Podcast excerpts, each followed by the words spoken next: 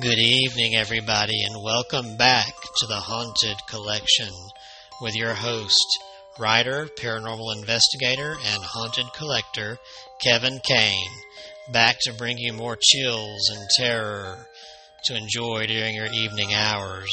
So lock those doors and bolt those windows and turn off the lights. We're going to have a couple of more creepy stories to share, purely for your wicked amusement.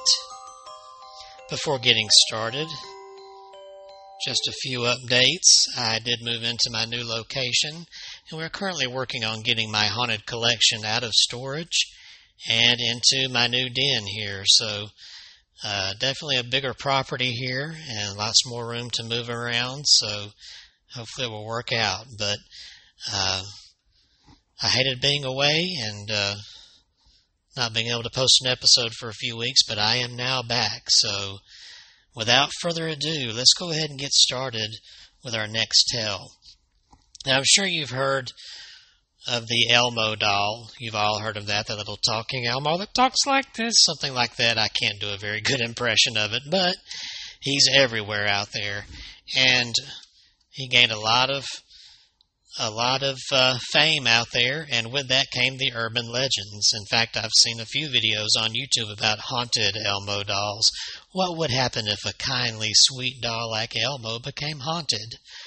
Well, we're about to find out in the next tale that's called Elmo Knows Where You Live. It all started last Saturday. It was a day like any other. My mother announced that she was going shopping, leaving me at home to take care of my little brother. In the kitchen, browsing the internet on my laptop, and my brother was in the living room playing with his toys. I listened to my brother jumping around, squealing and laughing. Suddenly, I noticed that everything was strangely quiet.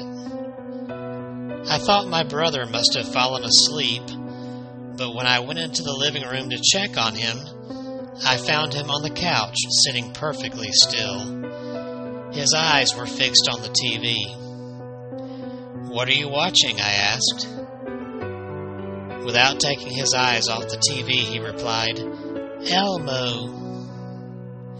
Everything seemed normal, or so I thought. When theme music finished, Elmo came out from behind a curtain and said, Ha ha ha! Thanks for coming to see my show, you stupid morons! That struck me as a weird thing for Elmo to say, since it was supposed to be a program for children. Then a chill went down my spine as the small red puppet let out an eerie and macabre laugh. Elmo hopes you have fun because it may be the last time. Don't turn off the TV or you will pay dearly. Elmo doesn't like boys and girls who turn off the TV. Turning off the TV is bad. Yes, Elmo, my brother said. He was talking to the TV. Remember what Elmo told you last time? Ha ha ha. Elmo has a new talking doll coming out. It will be in shops on Saturday. The parents need to buy you a talking Elmo doll. Ha ha ha. I know, Elmo, said my brother. You know what happens to parents who don't buy Elmo products. Elmo came closer to the camera until his face filled the entire screen. In a shrill voice, he screamed, Elmo knows where you live. I was about to turn off the television when the puppet said something else. It seemed as if he was talking directly to me. Ah, ah, ah, he shouted. Something is being very naughty. You know what Elmo does to naughty people. Elmo took out a big sharp knife and waved it around, stabbing at the air. Just remember, Elmo knows where you live, he screeched. It gave me such a fright. I panicked and turned off the TV. Elmo knows where you live. My little brother glared at me, and without saying a word, he got up and left the room. That evening, he began pestering my parents to buy him a talking Elmo doll. At first, they refused, but day after day he persisted. By Saturday, he had worn them down, and they agreed to take him to the mall to buy the toy he wanted. I went with them. When we arrived at the toy store, it was 11 a.m., and there was a huge queue outside. It seemed like everyone in town wanted a talking Elmo doll. My little brother was shaking with excitement. After waiting in the queue for more than two hours, the manager finally came out and told us they were sold out of Elmo dolls. Everyone began to panic until the manager said there was one doll left and he was going to hold a raffle to see who would be allowed to buy it. He held up a big glass jar filled with pieces of paper and went through the crowd handing them out. When he came to my brother, he said, Grab a ticket and we'll see if you win. My brother reached in and pulled out a piece of paper. I looked at the number on the ticket. The number was 666. Soon it was time for the big draw, and the crowd were getting impatient. Everybody was pushing and shoving. The manager shouted, and the winner is number 666.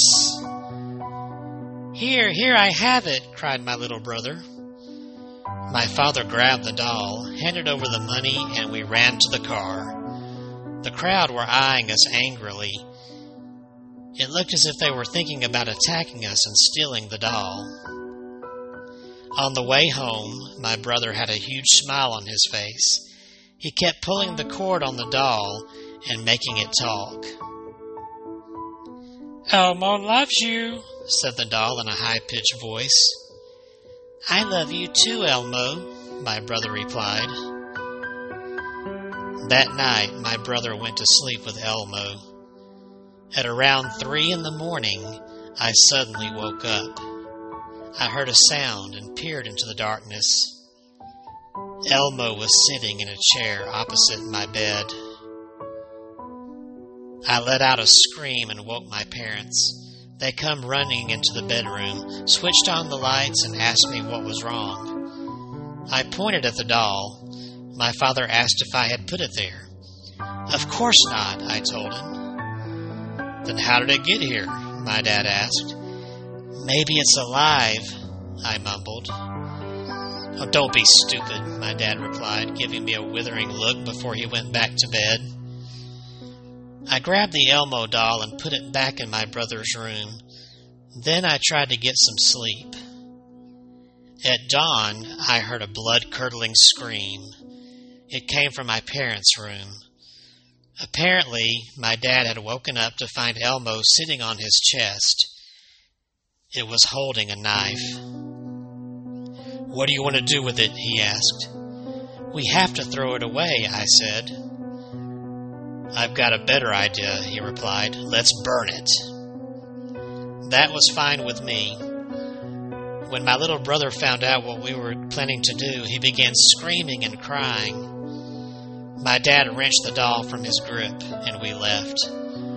My brother stood at the front door watching us go and screaming, No, don't kill Elmo!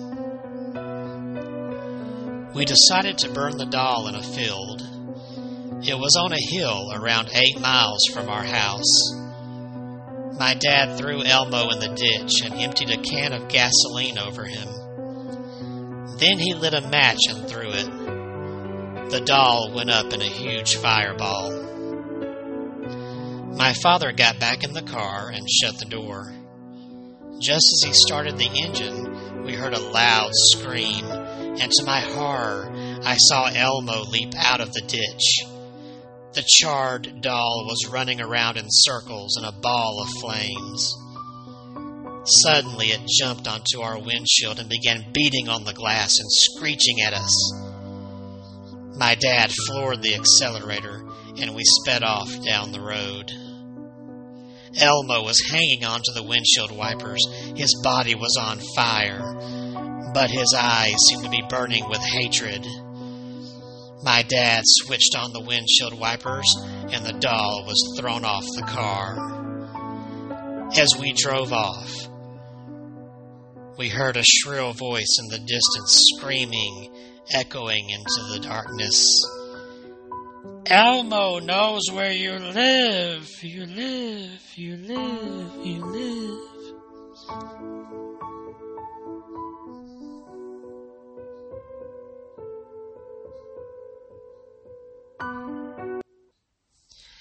I hope you enjoyed that little terror tale. And that's what happens, dear friends, when the most innocent of toys becomes possessed by something evil. All right, and on to our next story. This one's a nice, spooky, spooky story based on a classic ghost story by Rosemary Timperley. And it gave me the willies when I first heard this. This one is called Harry. Such ordinary things make me afraid.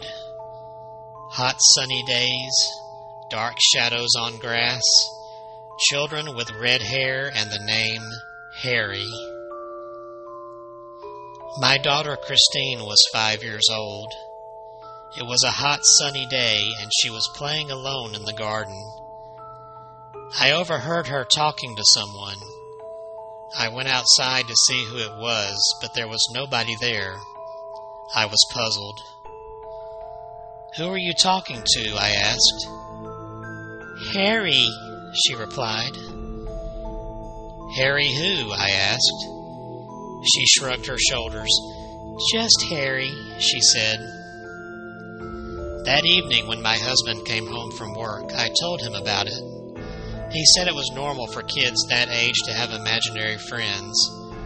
I tried to put it out of my mind, but something about that name, Harry, sent a shiver down my spine. The next day, Christine was playing in the garden again when I was in the kitchen. Again, I heard her talking to someone. When I looked out the window, I thought I could see a dark shadow on, on the grass. It looked like a person, but maybe it was just my eyes playing tricks on me. I tapped on the window and told Christine to come inside for dinner. Can Harry come too? she asked. No, I said. Harry has to stay outside. But he's hungry, she whined. Who is Harry? I asked. He's my brother. But you don't have a brother, I told her. Yes, I do. His name is Harry. Who told you that? I asked. Harry told me. My daughter spent every day in the garden talking to her imaginary friend. After a while, it began to worry me, so I took her to see a psychiatrist. All children need friends their own age, the psychiatrist told me. If they don't have friends, they invent them. It's a normal part of childhood. As soon as she starts school, she'll forget about it. Talking to the psychiatrist reassured me, but I couldn't help feeling nervous. A few days later, Christine started school. I dropped her off in the morning for her first day, kissed her on the forehead, and waved goodbye. Then I watched as she walked up to the front door of the school and went inside. There was something I had to do. I took a bus into the city and made my way to a large gray building. It had been four long years since I visited this building. It was the orphanage where we adopted Christine. The woman who ran the orphanage opened the door and invited me inside. I told her I needed to know about Christine's history. Who were her parents? Her birth parents. Where were they now? Had they died? And if so, how had they died? I'm sorry, the woman said. We have strict rules about divulging such information. I told her it was very important. I begged and pleaded, even got down on my knees. Eventually, the woman gave in. Very well, she said, but this must remain strictly between the two of us. Christine was born into a very poor family. Her parents didn't want her. They were drug addicts and they neglected their children. The house they lived in was in terrible condition. One night, the mother and father got into a violent argument. The father grabbed a knife and ended up stabbing his wife to death. He cut off her head. Then he attacked the children. Oh my God, I exclaimed. When the police arrived, she continued, it was all over. They found Christine in the garden, clutched in the arms of her brother. She was unharmed, but her brother was dead. He had been fatally stabbed, and as he was dying, he managed to grab Christine, take her to safety, and then they found their father and mother inside the house. The father had taken his own life. My eyes were welling up with tears. What was his name? I asked in a trembling voice. Her, her brother. What was his name? His name was Harry, she replied. I stumbled out of the orphanage in a daze. I wandered through the streets with no idea of where I was going. The name Harry was floating around in my brain. I felt like I was in a nightmare. I was so frightened, but I didn't know why. Then I looked at my watch. It was after three o'clock. I had to pick up Christine from school, and I was already late. I hopped on a bus, and eventually I arrived at the school. I walked down the hallway and went into the classroom where I found the teacher gathering up her books. I'm so sorry I'm late, I gasped. Where's Christine? Christine, the teacher said, uh, she's gone. Gone, I cried, aghast. Yes, her brother picked her up a few minutes ago. My heart sank in my chest. Without another word, I ran outside and started shouting my daughter's name. I was running down the street searching for my daughter, screaming and crying hysterically. It was no use. She was gone. I spent the next two weeks in bed. The police searched for Christine, but they never found any trace of her. Her picture was in the newspaper. Her face was on milk cartons. Everybody was looking for her, but it was as if she had disappeared into thin air. After a while, people lost interest, and the search was called off. It remained just another unsolved mystery. Years have passed since then, but the pain in my heart never goes away. The fear never ends. Such ordinary things make me afraid. Hot, sunny days, dark shadows on grass, children with red hair, and the name Harry.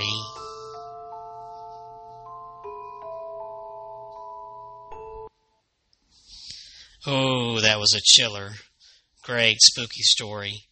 All right, it looks like we may have time for one more. One more story for just one last chill up the spine. This one is a really creepy one, also told in first person, and it's called Left Behind. Do you ever get that nagging feeling that you've forgotten something? You know that feeling when you've left something behind, but you can't remember what it was? It was just after six when I left the office and walked to the bus stop. As I stood there waiting for the bus to arrive, I had a strange sense of unease. It felt as if I had left something important behind, but I couldn't think what it was. Maybe it's nothing, I tried to assure myself, but something was nagging at me. I felt like going back to check, but I was too tired. I just wanted to get home. When the bus came, I piled in with the other passengers. As usual, all the seats were taken. I clung to the handrail as the bus lurched back and forth. I bumped into the man behind me and said, oh, I'm sorry. But he just looked away. More and more, I felt that I had left something important at the office. The farther the bus carried me from the office, the more certain I became of it. I went over the day in my mind. I thought about my creepy boss staring at me all day. I thought about the other secretaries gossiping about how he had a crush on me. I thought about the letters he told me to post. Had I forgotten them? Of course not. I, I thought about the meetings I had to schedule. Had I scheduled them? Of course I did. I racked my brain for some clue as to what I had forgotten. I told myself I, that I would feel better when I got home, but the uneasy feeling wouldn't leave me. I got off of the bus at my usual stop but when I came to the lane that led to my house, I finally gave in. It's no use, I thought. This will be nagging at me all night. I have to go back to the office and see what it was that I overlooked.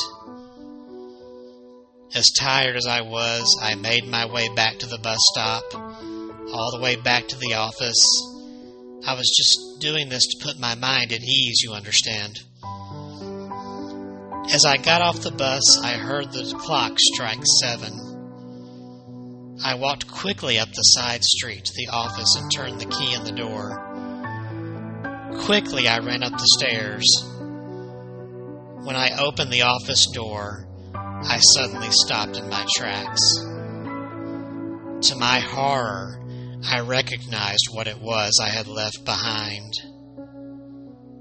It was me.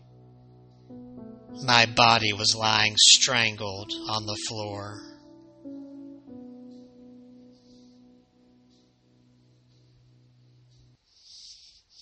Ooh, that's a nice creepy note to end the show on. Well, boys and girls, it's nice to be back to deliver you another little episode of my podcast for you to enjoy the creepy crawly stories that I find out there in the old books and on the internet, stories I've heard over the years and stories I've enjoyed, and I just had to share them. So there you go. But don't worry, I shall be back soon with yet another episode of scary stories for you to enjoy in the dark. So don't go too far away. I shall be back in just a few more weeks. But until then, be sure to stay safe out there. Watch out for yourself Always keep a lookout behind your back because you never know what might be coming. But at the same time, please, have a happy haunting.